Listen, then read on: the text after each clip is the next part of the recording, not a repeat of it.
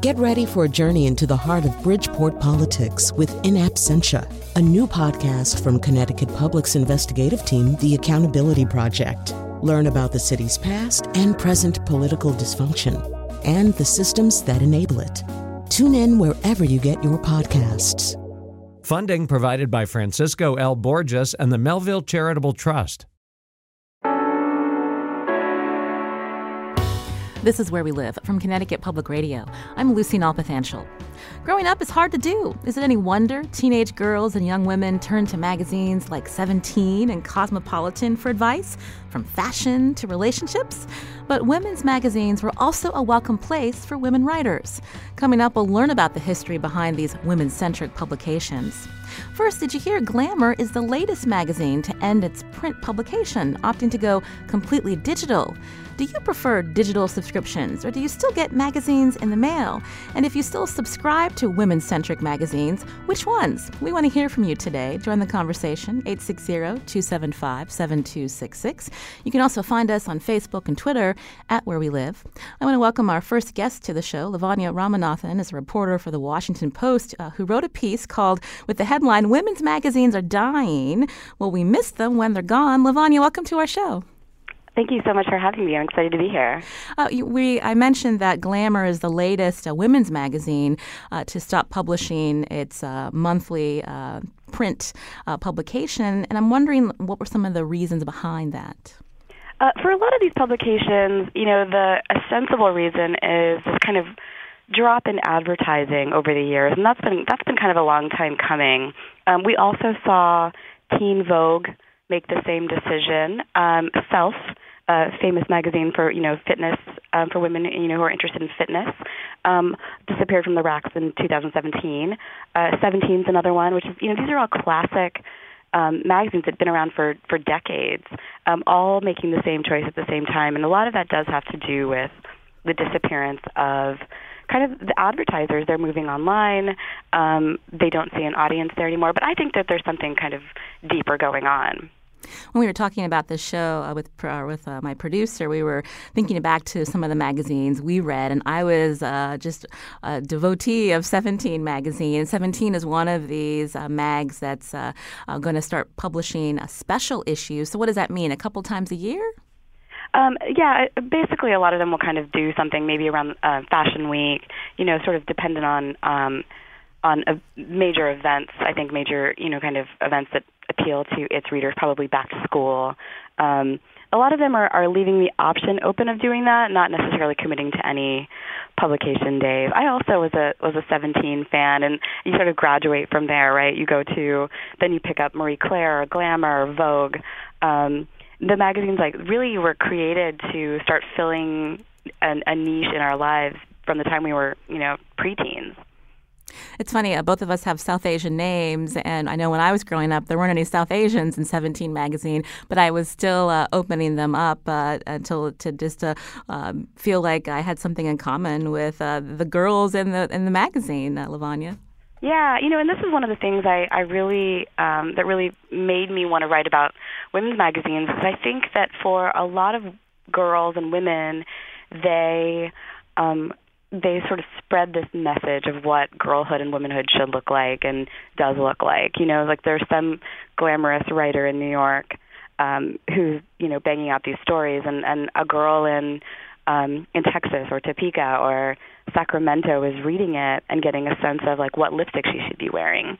You know, and you always felt like you were you were hip and you knew what was happening in the world um, because of these magazines. Um, and I and I very much had the same experience, which is um, I would open them and and and feel as if I was um, learning about America, you know. Um, but I do have I do have you know one of the criticisms I think that not just me, but I think a lot of critics of these magazines have is that they were not very diverse. You didn't open them and look inside and see people who looked like you, and that's very much changed. But I wonder if that's um, come a little bit, you know, too little, too late. Again, uh, Lavanya Ramanathan is with us, a reporter for the Washington Post, as we talk about uh, Glamour and just other women's magazines that are, are, going all digital. Some have folded completely.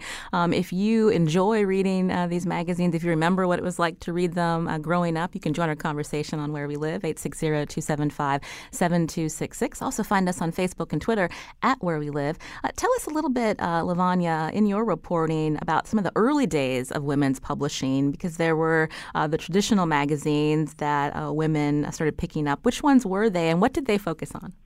Um, we saw the first the first women's magazines to really um, you know hit in America, and, and we are not the first market for this. You know, some of them go back much further. Um, we're in the 1800s, or the late 1800s, um, sort of post-industrialization, um, and and in retrospect, I kind of think that maybe that's a big part of why they thrived. We saw kind of Ladies' Home Journal and Good Housekeeping and these seven sisters is what they were called. There were seven of them, Red Book, um, that sort of came up in the early, late 1800s, early 1900s, to serve a woman who I think um, was increasingly disconnected from a larger community, whether they were, you know, living in urban areas, whether they were, um, you know, joining this new nuclear family, you know, the beginnings of the nuclear family where it's you, a partner, and some children, and not necessarily an extended family who could give you advice on cooking, um, advice on how to do laundry or, um, you know, chores. These magazines really served that niche. They told women how to do these things better, for better or for worse. Um, and I think that was that is what women's magazines ultimately were like were built on was this idea of tips, advice, and service. That is what they do. That kind of for a very, very long time, no one else did. And then you started to see uh, some of the magazines start to uh, touch on more taboo topics. I'm thinking of uh, Cosmopolitan uh, uh, with, uh, I think, the first article that was written dealt with the pill. Yeah, it was actually a literary magazine, and they had published plenty of writers that were that were well known and famous, but it was not doing well. And Helen Gurley Brown was tapped. She was a copywriter. She came sort of from the advertising world, and she was tapped to kind of help revive um, Cosmo in the 60s. And the first thing she did was pick up on kind of the vibe that was happening in the United States, which was the rise of um, sexual liberation, um, feminism, and and she ran with it. And yes, her the first article that she edited was about the pill. Um, and again, you know, if you think about it, that's a very service story for again women in in parts of the world, parts of the country who didn't have necessarily access or knowledge about those subjects. Suddenly, they were hearing about things like the pill, about feminism, about women in the workplace. Um, these these magazines really did transform women, and, and a big part of that was how they got them too. You know, the funny thing about magazines is you could subscribe to them but ultimately they were made to be passed around. Uh, in the magazine industry, they have this idea of you know paid circulation and readership, and they're two different numbers because people subscribe to magazines and then they pass them to a friend to they leave them in the subway they leave them at a doctor's office and so so many more people are exposed to them than you could imagine it's funny that you brought that up because uh, we think about the magazines that are always there in the waiting rooms of the doctor's office. We heard from a listener, Kim, on Facebook that uh, writes, I hate that when I go for an OBGYN visit or a mammogram, the only magazines in the waiting room are women's magazines. Mm-hmm. Choices are good, pigeonholing is not. So she speaks to the fact that, you know, she's got a lot of interests and it's more than just picking up the women's mag. Yeah, you know, this is this is the thing that I think after even writing the story that we cannot we don't we don't really know yet, but I suspect that women have changed, you know, and that advertising isn't the only thing that's happening in the world. Um, besides the, the internet, you know, the internet has has taken a lot of what women's magazines do. Um, you know, cooking tips you can now find on Food 52 or Bon Appetit. You can find um, and and food bloggers, of course, you know, and um, makeup tips. You can now watch a YouTube video and find out how to put on makeup, and that's something you know magazines could never deliver. They could tell you what to buy, they could not tell you how to put it on. And um, so we've seen some of that audience find that same advice elsewhere. But I also think that the woman has changed, you know, and the American woman is is different. The American woman is asking real, serious questions about do I need to um, look at this magazine that's telling me every month that I need to lose five pounds fast? You know, do I need to um, look at this this magazine that's telling me about my back fat? Um, and, and then the subtle messaging, um, like always having kind of white models on the cover. These sorts of things don't necessarily appeal to the modern, I think millennial in particular. Millennials are the most diverse generation in our country. They're also much more interested in, in body body positivity and self love. And and these magazines, um, their messaging just doesn't speak to that. You can join our conversation, 860-275-7266, as we talk about uh, the rise and possibly uh, the fact that women's magazines might be dying today. Uh, Amy's calling from Boston. Amy, go ahead. Oh, um, sorry about that. Hi. Um, yeah, I. It's interesting. You were talking about um, sort of learning about an American culture um, in reading these magazines as you were growing up, and as a white American woman, um, I I didn't learn about America. Well, I guess I sort of learned about American culture. I really learned that somehow I was lacking by reading these magazines um, because I couldn't buy what they were selling, and um, I didn't look like those models, and so I it just made me feel really I don't know sort of bad, and so I feel like um, I don't know it just didn't. I don't think that they were positive. I don't think they were positive for me. I love them, but I didn't think they were sort of positive. And I think sort of the myth of the also about American women um, and now other women. I don't know if you've ever seen the movie, um, the documentary "Killing Me Softly."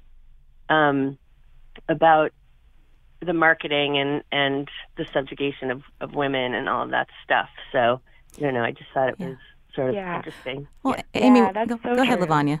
Oh, sorry. That's that's so true. I think I think exactly what you're saying is very true for all of us. Is you're like I love them, but I I also think that they probably damaged me for the long term. Yeah, I think that's very true. Um, you know, Gloria Steinem wrote this amazing line about women's magazines, you know, when she decided that Ms. would no longer have advertising and said that these magazines were created to make us want a product. They taught us how to use a product, how to like, how, you know, they made us feel that products were necessary and also that those products, we needed those products in our lives to kind of keep our men. Um, and I mm. think that's, it still resonates all these years later. We, you know, um, I think I was in college before I realized what these magazines had really kind of the negative things that these magazines had really instilled in me too. Uh, mm. Amy, uh, if you're still, I wanted to just ask you which magazines were you reading growing up? And um, even though a lot of the articles made you feel bad, uh, but we, we, kept reading them. So, what was it about the mags that kept you opening them up? Um, maybe the hope. I don't know. maybe, but at the same time, I don't know. Like, but I read Seventeen.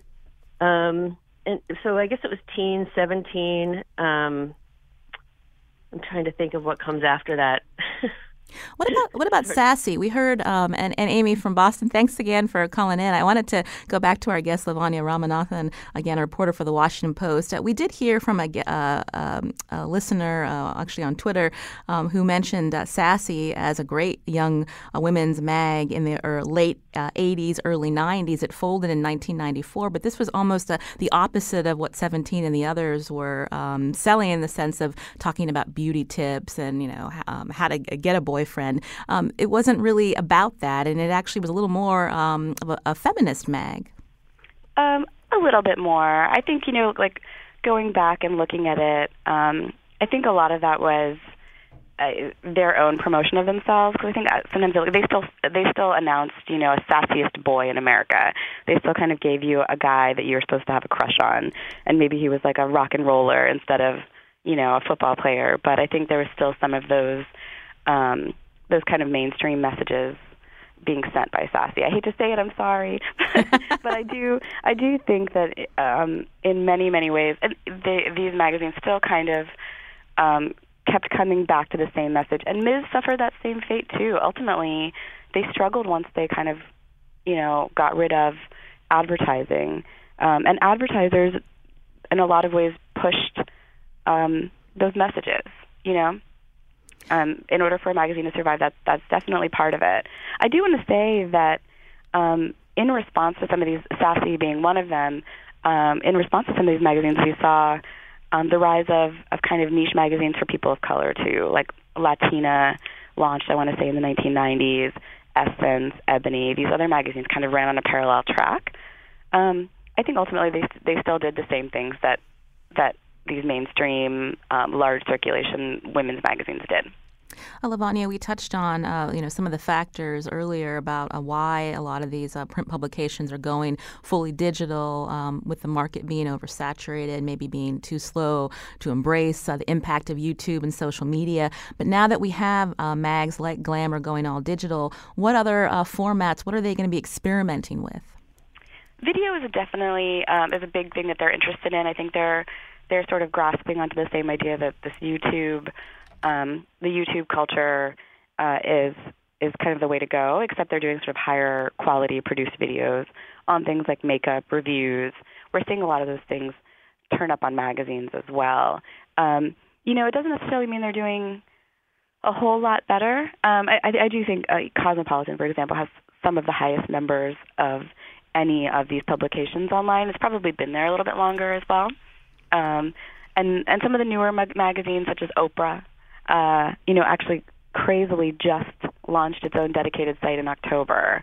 So they're a little bit slow to the game. Um, that doesn't mean that in a year or two they won't catch up. The question is whether those readers, uh, you know, the potential readers, I should say, are are ever coming back. You know, if they're if they're ever going to come back from Instagram to a Cosmo or a Glamour. You know, where um, you know, 15 or 20 years ago, you might have encountered one and then kind of become a fan. You know, you really have to go out on the internet looking for something. I want to thank Lavanya Ramanathan, reporter for the Washington Post. We're going to tweet out a link uh, to her uh, article um, at Where We Live. Lavanya, thanks so much for your time. Thanks so much. This was fun. From Connecticut Public Radio, this is Where We Live. I'm Lucy Nalpathanchel. Coming up, we're going to learn more about that period in American cultures, uh, American culture rather, when women's magazines really took off. And we'll talk about how critiques of these publications have led women to seek out more online publications, as Lavanya mentioned, looking for more than just fashion or relationship tips. Now, do you still seek out magazines geared toward women? Tell us which ones you read or now avoid by joining us, 860 275 7266 or find us on Facebook and Twitter at Where We Live.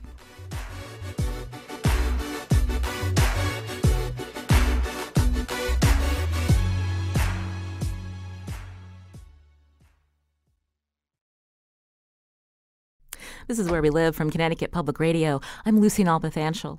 Are women's magazines becoming irrelevant? Certainly, magazines that focus only on appearances and relationship advice aren't resonating with young women in 2019 like they once did. Instead, online platforms are grabbing the attention of women today, here and abroad, who want to see more diversity represented, not only in the faces of the people they profile, but in the coverage of issues. Before we talk about the plethora of choices online, I wanted to step back to explore that period when women's magazines magazines really took off. Joining us from a studio at Smith College is Maureen Callahan, the Sophia Smith Collection Archivist in the Special Collections Department at Smith. Maureen, welcome to our show. Oh, it's so great to be here this morning.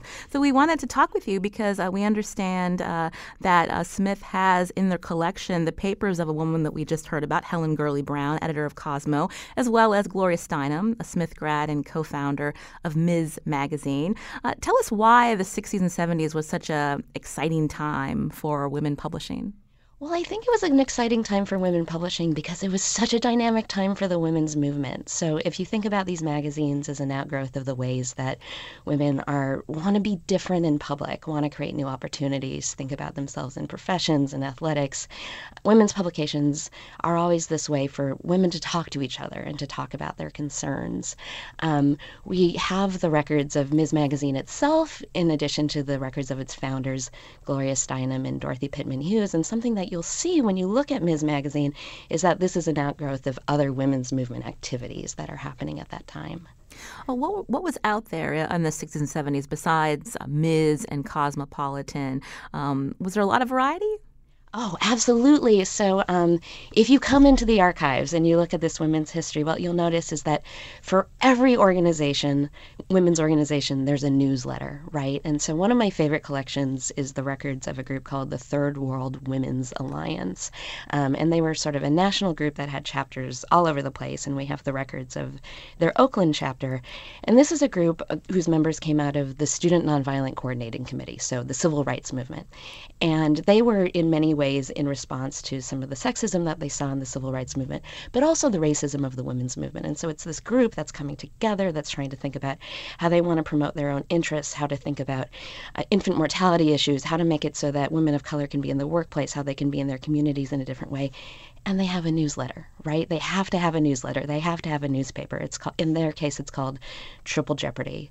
But when you also look into their records, you see they collect all of these newsletters of all of the other women's organizations around them and all of these publications of women trying to change the world, being parts of these movements, and communicating out so that they can talk about what's important to them and build networks. Uh, we uh, talked earlier with our guest about uh, Helen Gurley Brown um, and how uh, that uh, uh, magazine Cosmo had printed an article about the pill. So you saw mag- magazines like these taking on taboo subjects as culture was changing? I think that's absolutely right. Yeah. You know, when you see the founding statement of Ms. Magazine, there's this idea of something for women to read that is controlled by women. And I think the same thing is really true in Cosmopolitan. So, as part of our work, we bring these records out for young people to look at, in addition to anyone else who would want to see it. And I was preparing for a class of Smith College students who are look, who are learning to be journalists. And so I brought out issues of Cosmopolitan from the early 1970s, and I open it up and I see there's a there's a story by Nadine Gordimer, who is of course a very important literary figure. There are articles about travel, about being in the world. Um, there's this. It's about the pill. It's about this idea that you can sort of talk talk about and want a sex life. You can talk about divorce. Um, I think that it's absolutely the case that these magazines during this time reflected the ways that society was changing for women, and also sort of promoted the possibilities for some of those changes. Uh, I mentioned earlier that um, you have the papers of Gloria Steinem, who went to Smith and also co-founded Ms. Magazine. Uh, tell us more about when when the women's movement was really growing, even the naming of that magazine, how it came to be. Yeah, that's right. So Ms. Magazine was founded by two women, like you mentioned, Gloria Steinem. The other person is Dorothy Pitman Hughes, who is a black woman. Um, a uh, she's been an advocate for years. We're lucky that both Gloria Steinem and Dorothy Pitman Hughes are still with us. Dorothy Pitman Hughes founded one of the first battered women's shelters in New York City. She founded the New York Agency for Child Development, and so these were really serious activists. Um, at the same time that they founded Ms. Magazine, they founded a um, women's political group called the Women's Action Alliance. And so, as they're thinking about how do we talk to women, how do we tell women's stories, there's also some thought to what are what are we saying when we title these magazines? And and Ms. of course is this sort of title that was invented around this time to think about how when we refer formally to women, um, why is it that a person's marital status is the thing that comes before their name? And so Ms. is this title that's invented that makes it possible for it to be just um, to just sort of indicate a gender rather than um, to talk about marital status. Maureen, uh, since you're at Smith College, I'm curious what the response is from the students when they see uh, these old publications and they think about all of the choices they have before them. What are they, um, you know, leaning towards? Oh, yeah. You know, something that I find is, I mean, like all of us, we open it up and we look at, you know, how funny the clothes are. Um, I think in a lot of cases, um, folks are pretty appalled by some of the sexist advertising that you'll find in some magazines, although you certainly wouldn't find as much of that in Ms. Magazine. Um, I, you know, what, but what I also find is that they're really compelled by small press publications that talk about specific political actions. You know, the meeting coming together so that folks can talk about um, introducing athletics on a university campus for women. Um, I think in some cases it's a sign of success of the women's movement that young people today have naturalized some of the ways that women have more opportunities in the world. And so, this opportunity for them to see in these publications the fact that this didn't just happen, that advances for women were the result of a process of people coming together, advocating for change, and then talking about it in print. I, I find that students always find that compelling. This is where we live. We've been getting some history into the evolution of women's magazines. Uh, my guest uh, right now is Maureen Callahan, who's an archivist in the Special Collections Department at Smith College. Um, you can join our conversation, 860-275-7266, if you find that some of these magazines still resonate with you today, or if you think, why bother? Uh, you, can, you can join us and also find us on Facebook and Twitter at Where We Live. Victoria is calling from Wallingford. Victoria, what's your comment or question? Oh, hi. Um, I retired a couple of years ago, less than two years ago, uh, at the ripe old age of 69. And I had, over the years, I always get a lot of uh, offers for women's magazines, and I never have subscribed to them. But the offers were really, really cheap. So I said, well, I'll get a few of these. So a year ago, I got um, a couple of, two or three of them, and I started to read them. First of all, they're very skinny because they're just dying.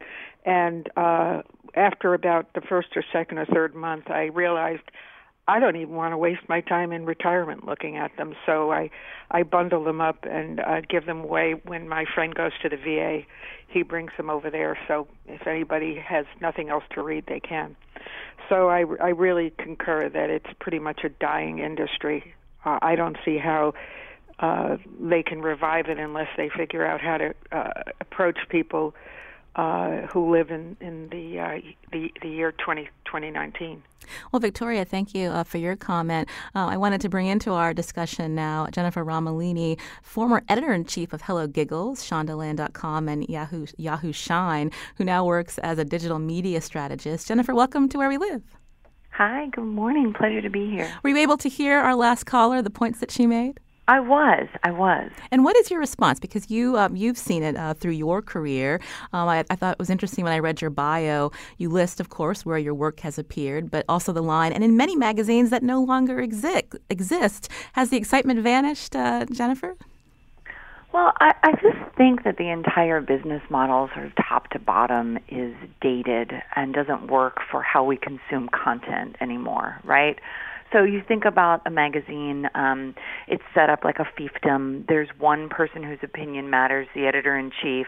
It's not as collaborative. The editor in chief might be a little bit older. Information and culture is changing so fast, so that's one problem with it. And then the second thing is just the way we consume information has changed, and magazines, print magazines, have not been able to stay nimble if you have a um, if you're publishing or putting together all of the information four weeks before it's going to publish, things just change too quickly now. It's just culture, society, everything has changed. So the the model is just outdated. Uh, she also mentioned that uh, when she subscribed uh, in her retirement, uh, the magazines were much thinner than she remembered, uh, indicative of the fact that advertising has gone down and there's less resources for, for staff. Well, sure. Um, uh, there's there's no money in print advertising. It used to be, you know, you'd be at Condé Nast and a big fashion advertiser would buy a bulk buy across all of the publications and everybody would kind of win. You'd get several pages of Prada in in Lucky magazine, in Vogue, in Glamour, and then, you know, that's just not happening anymore. And part of that is because they can't judge the eyeballs in the same way you can. It's not as transparent. The numbers are not as transparent to an advertiser as they are in a, a digital space, right? Digital space, I know exactly who saw my ad or how many people saw my ad. I know how many times this page was clicked. And print is just a guessing game, right? Uh, when you uh, when we think about some of the critiques, also, and we talked about this a little bit with our previous guests, uh, this idea that um, there wasn't a lot of diversity within the pages. Um, you didn't you see a lot of diversity in issues, and, and how is that being corrected corrected today, uh, Jennifer, in the sense of when people choose maybe checking out an online community? I think it's being corrected um, both in in uh, digital and in print. I think you can see that um, not only niche magazine, not only niche publications, but in mainstream uh, publications, you know, keeping in mind diversity and keeping in mind um, giving women of color a platform is happening across publishing. Um, I, I do think that it's it's too late. You know, I think that it would have been great if it started a lot earlier when I was in magazines. Um, the the common idea was that you could only put a woman of color on the cover in January because the issue didn't get a lot of um, readers. A lot of people didn't buy it, um, which is appalling to think about. Um, so I think that everything they just they didn't pick up on the changes fast enough. You can join our conversation, 860-275-7266. My guests today are Jennifer Romolini, former editor-in-chief of Hello Giggles, now works as a digital media strategist. And joining us from the studios at Smith College is Maureen Callahan, a Sophia Smith collection archivist in the Special Collections Department at the college. Uh, Maureen, we talked a little bit about um, the mags and the collections that you have, um, where when we think about the women's movement, um, how they became more and more popular. When we think about diversity, which were the ones that were putting uh, women of color on their covers. You know, it's very clear to me that that had been a priority at Ms. Magazine from the very beginning, and had, half of that had to do with um, the co-founders, so Gloria Steinem and Dorothy Pitman Hughes. But it's also clear that the women's movement at that time has had been sort of an expansive movement. There are, of course, pla- places for critique, and I think that the movements have expanded for that. But women's movements were also aligned with gay liberation movements, indigenous peoples movements, the civil rights movements. And so when you look at Ms. Magazine, especially during that time, you can see that there's a priority in the advertising to not just be white women there, in the stories to be about all kinds of women and all of their struggles, the ways that the women's movement needed to be um, a more comprehensive movement in order for it to be successful. Uh, Jennifer, did you uh, want to add to that, or just thinking about the cultural and social trends uh, today where we're not as gendered? So, what's the need for a women's only mag? Yeah, I don't. I don't think there is. An, I don't necessarily think that women's magazines aligned with the women's movement. I, I think that they had kind of a different goal. I don't even know if women's magazines were so much talking about being feminist. Um, you know, in the 60s, 70s, 80s, 90s. Um, I think that one thing is we don't need to think about information so gendered. I don't know that we need a general interest. Um, publications specifically for women. I think that breaking out the topics is interesting. You know, if you want to know about beauty, then you can go to a beauty site or a beauty magazine. If you want to talk about cooking, same thing. I I don't know if we need that gender filter anymore in the quite the same way we felt like we did before because I don't know that the genders feel as siloed. And also, a big thing about women's magazines was that the idea was that something was wrong with you that needed fixing. And I, I think that women of this generation are just don't buy into that as much.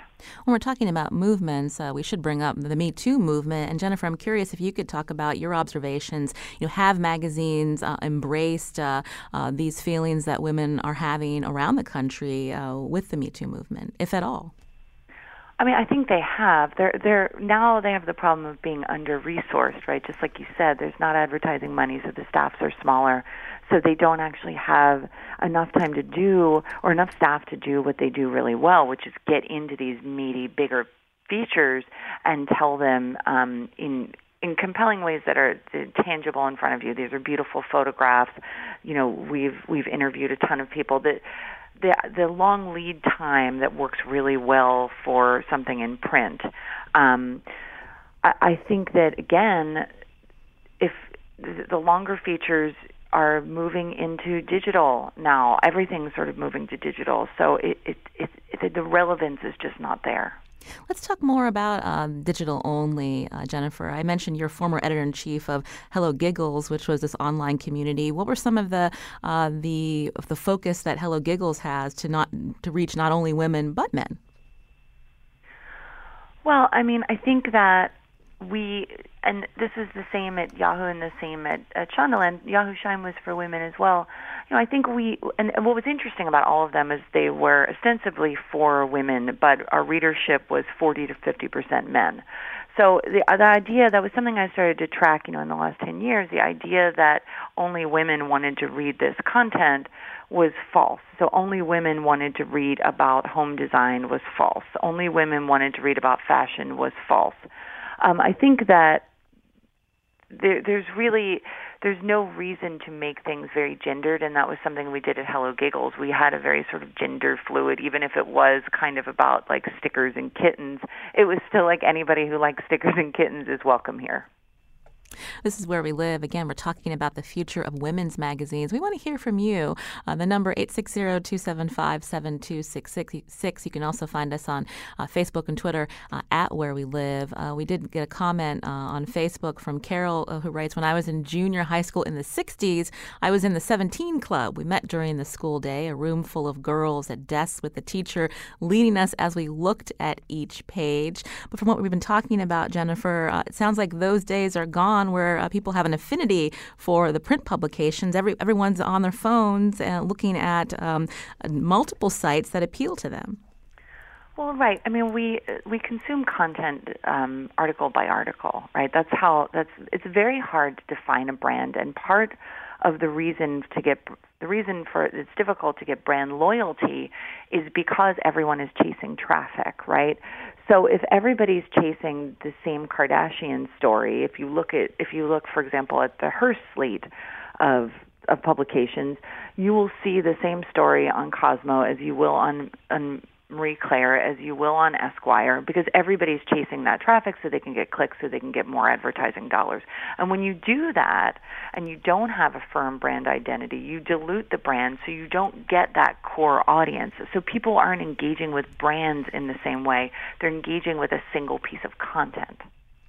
Uh, so, uh, as I mentioned, you're also a digital media strategist. So, uh, moving forward, because we talked about, uh, you know, maybe at one time the, the print uh, magazine uh, world was oversaturated, but now we've got so many choices. where will, how will certain um, websites really define themselves as we see more and more publications going digital? What are going to be the key things that they need to have? Well, I think that what's what's succeeding right now are things that are broad and essential, like the New York Times, right? I, I want the New York Times. It's going to give me all of the information I need. I trust the New York Times. And then on the other side is niche publications, you know, your, your Food 52s, your, your, even your Goops, right? This is very specific. This is for a very specific audience um, this has a very strong brand identity and it's niche. Sort of everything else is in the saggy middle, and that sort of mid zone is where people are failing, I think, because everybody's chasing the same thing. So when I'm talking to brands, I'm saying, well, what is what is your core identity and who are you for? And if we can super serve that core audience, then you have a better shot of making it than if you're more of a general interest. You're sort of going all over the place. You know, I, I want to write stories about, you know, power tools and avocados. It's you know it just doesn't it doesn't work as well. So that sort of niche audience with specific audience, the niche publications with specific audiences right now seem to be faring better than the things that are trying to be more general. Would an example be for the LGBTQ community Out magazine? Precisely. I mean, and that's also has so much talent behind it and it's so beautiful and I'm I'm really excited to see that launch, relaunch. Well, I want to thank uh, Jennifer Romolini, again, former editor in chief of Hello Giggles, Shondaland.com, and Yahoo Shine, who now works as a digital media strategist. Thank you so much for your perspective. We appreciate it. Oh, thank you so much for having us. Pleasure. Uh, Maureen Callahan is still with us from the Smith College uh, studio there, an archivist in the Special Collections Department. We've got some photos on our website about the collection. If listeners want to learn more, maybe check it out, where do they go? How do they find out more? Oh gosh, I hope they sure do. So, um, a first great place to start is with our website, which can tell you how to come in and look at this stuff in person, put your hands on it. We hold these materials in the public trust. We've been collecting women since 1942. We collect suffrage movements, the birth control movement, um, movements for reproductive justice. And so, if there's something about American women's history that you're interested in, you can probably find a way to look at it here. So, please check out our website, come to Smith College. We're open to the public, and we really hope to see folks there. Maureen, again, thank you so much for your time uh, here on Where We Live. We appreciate it. Thank you. This is Where We Live. I'm Lucy Nalpathanchel. After the break, we're going to actually learn more about a Connecticut department store way back that had a publication geared towards women. We're talking in the late 19th century. We're going to hear from the Connecticut Historical Society about fashions. And you can join us too, 860 275 7266. Find us on Facebook and Twitter at Where We Live.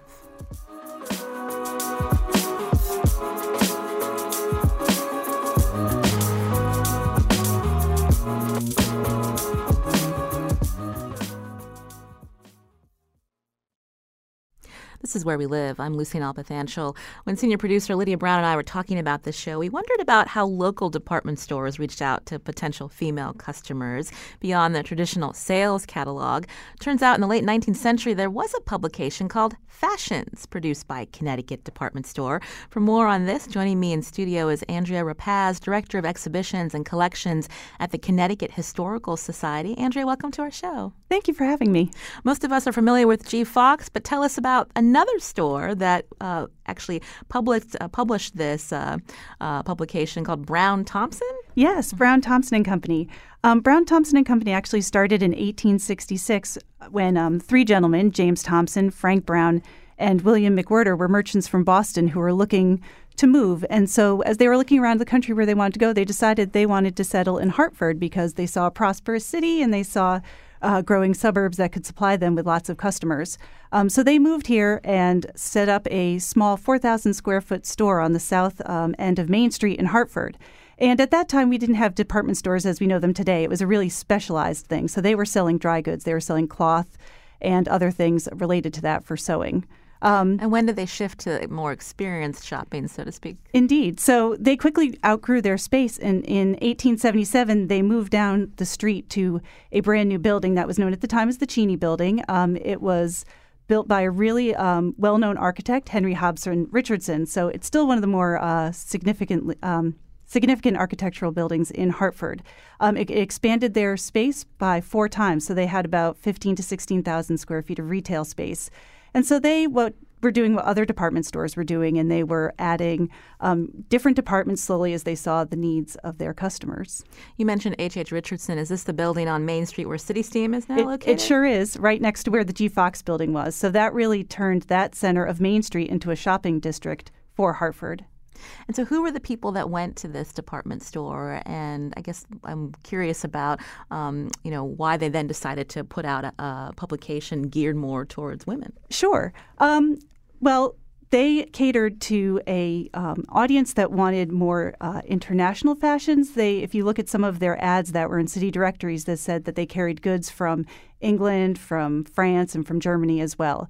Um, I was reading an article in the Hartford Courant where a former employee was talking about um, how he remembered Elizabeth Colt, Samuel Colt's widow, would come up and shop there, and she'd drive her uh, carriage up in the morning, spend half the day shopping, and then go home for lunch. So it was a um, really well known, huge um, department store that at the time rivaled some of the department stores in um, New York and Boston. So tell us more about Fashions. Sure. Um, so Fashions was first launched in October of 1891. And so what Brown Thompson was doing was what, uh, again, what a lot of the department stores at the time were doing. They were not just selling goods, they were selling the store, they were selling a brand. They wanted people to come in and spend time and shop. So the best way to do that was give them information about what they needed to buy or what the store thought they needed to buy. Um, so Fashions gave a lot of information about what was new and current in terms of clothing. But this just wasn't just clothing store. It was also um, tips on entertaining, also tips on how to take care of yourself. They had some um, articles that were written by doctors and later on in the run, they talked about bringing in women doctors to write some of those articles so they would be very specific for the readers. Mm. Was that controversial at the time? Um, I'm not sure. I think it was definitely not a very controversial magazine. They didn't really dabble into um, controversial topics. They don't want to scare customers away. yes. Um, there was one um, article that talked about suffrage a little bit, and it didn't necessarily take an anti suffrage stance, but it really talked about um, or what it didn't like was the fact that women were spending outside the, out, time outside of the home and really neglecting the children as that was. So is this something that uh, they could subscribe to and pick up uh, when they went to the? I'm just curious about how they got it. Sure, it was both. So when it was first offered, um, You could get a yearly subscription for 30 cents or an issue for 5 cents, but of course they would give it to customers for free. So if you came in and asked for it, they'd give you a free copy of it. You mentioned that this uh, department store rivaled uh, some that you would find in New York City. So when they started putting out fashions, how did other department stores react? Um, that I'm not sure. And I also wonder if um, some of this content was being shared with other department stores in other states. So another Connecticut part department store wouldn't have been um, having the same information, but I think maybe another one would because there are articles written by nationally and internationally known writers. So, um, yeah. Uh, so tell us when we when uh, subscribers picked it up, was it um, like a, a newsprint, and did it have illustrations? Yes, it was definitely a newsprint. It was a pretty large format. Um, when it's closed, it's probably about 16 inches tall and 11 inches wide. So you open it up, and it's really quite large. And it was in newsprint. It did have a lot of illustrations in it. It billed itself as a illustrated monthly magazine for American women. So the front cover would usually have a gorgeous engraving of um, the latest fashion made by some of the um, well-known fashion designers in Europe, just to give inspiration. And then as you got inside, there were um, more engravings, and as the um, publication progressed, they actually started inclu- including photographs. So they would include photographs of well known actors or writers. Could you give us an idea of some of the fashions that we might see in, in, the, in this ma- in this publication? Sure. The thing that stands out to me when I was looking at it too was um, mostly how sleeves changed during this time period. So the um, magazine ran from 1891 to at least 1906, maybe a little bit later. But they would have um, drawings that would just show a line of sleeves and the different sleeve shapes that you could you could have. I understand this content was considered aspirational. So tell us more about what that meant. It sure, sure. So um, all of the women that they portrayed in this magazine were really um, for wealthy women who had time and leisure, or or women who wanted to have um, time and leisure. They had one woman who was an author, uh, Mrs. John Sherwood, who wrote an etiquette um, an etiquette column, and she had written a book in the 1880s called um, I'm going to lose what it was, but what really what that um, book was about was an etiquette book for women who were recently wealthy and needed to learn how to move in the social circles of the wealthy. So this started in the late 19th century. How long did fashion stick around before they stopped publishing? Sure. Um, the last um, mention I could find of it was 1906. So it may have gone on a little bit longer, but I couldn't find a record of that. Do we know why it, it, it um, was uh, ended? I'm not sure. Around the turn of the century, um, Frank Brown and James Thompson were retiring, so it's possible that the store was changing and they may have decided to move in a different direction, or there may have been other ways that they could have reached their audience. You mentioned the owners were retiring. So, what happened to Brown Thompson and Co.? Sure. Um, well, they went on and through the 1930s, they were a really prosperous um, department store, and in 1935, they were actually bought out by G. Fox and Company and they kind of existed next to each other. And in the late 30s, there was a really large expansion. And so um, the building, which is a huge, massive stone and steel structure, was put and rolled 110 feet down so they could make room to expand G Fox. Um, in the store closed completely in 1969. In, excuse me, in 1969 and merged with G Fox. Again, Andrea Rapacz is Director of Exhibitions and Collections at the Connecticut Historical Society. Uh, Andrea, whenever we um, talk about history, our listeners are definitely interested. And so uh, tell us more if people wanted to learn more about fashions, if they go to the museum, what can they find? Sure. Well, um, come to our front desk and sign in and come in. We're open um, Tuesdays through Saturdays, Tuesday through Thursday, 12 to 5, and sa- uh, Friday and Saturdays, 9 to 5. Um, you can come into our special collection library. Just want to give everyone a little heads up that there is a registration process because this is rare um, material. But you can come in and you can look through these magazines. We have 31 issues um, in our collection. Well, that's good information to have. And we also have a pick of fashions on our website, wnpr.org slash where we live. Uh, again, the Connecticut Historical Society is a great uh, resource uh, in our community. So thank we you. thank you, Andrea, so much uh, for coming in today. You're welcome. It was great to be here. Uh, today's show was produced by Lydia Brown. Thanks to Carmen Baskauf. And our technical producer is Chion Wolf. Coming up on Monday, we're going to explore what it means to have a police civilian review board, something that's been established uh, for the first time in the city of New Haven. Haven. And just to tease our listeners, we're going to be starting a new series, a new Where We Live series, where we're going to actually be going out to the many diverse communities in our state to have coffee chats with you. And we're going to have details coming up uh, next week here on Where We Live. Thanks so much for joining us today. I'm Lucy Nalpathanchel. Have a great weekend.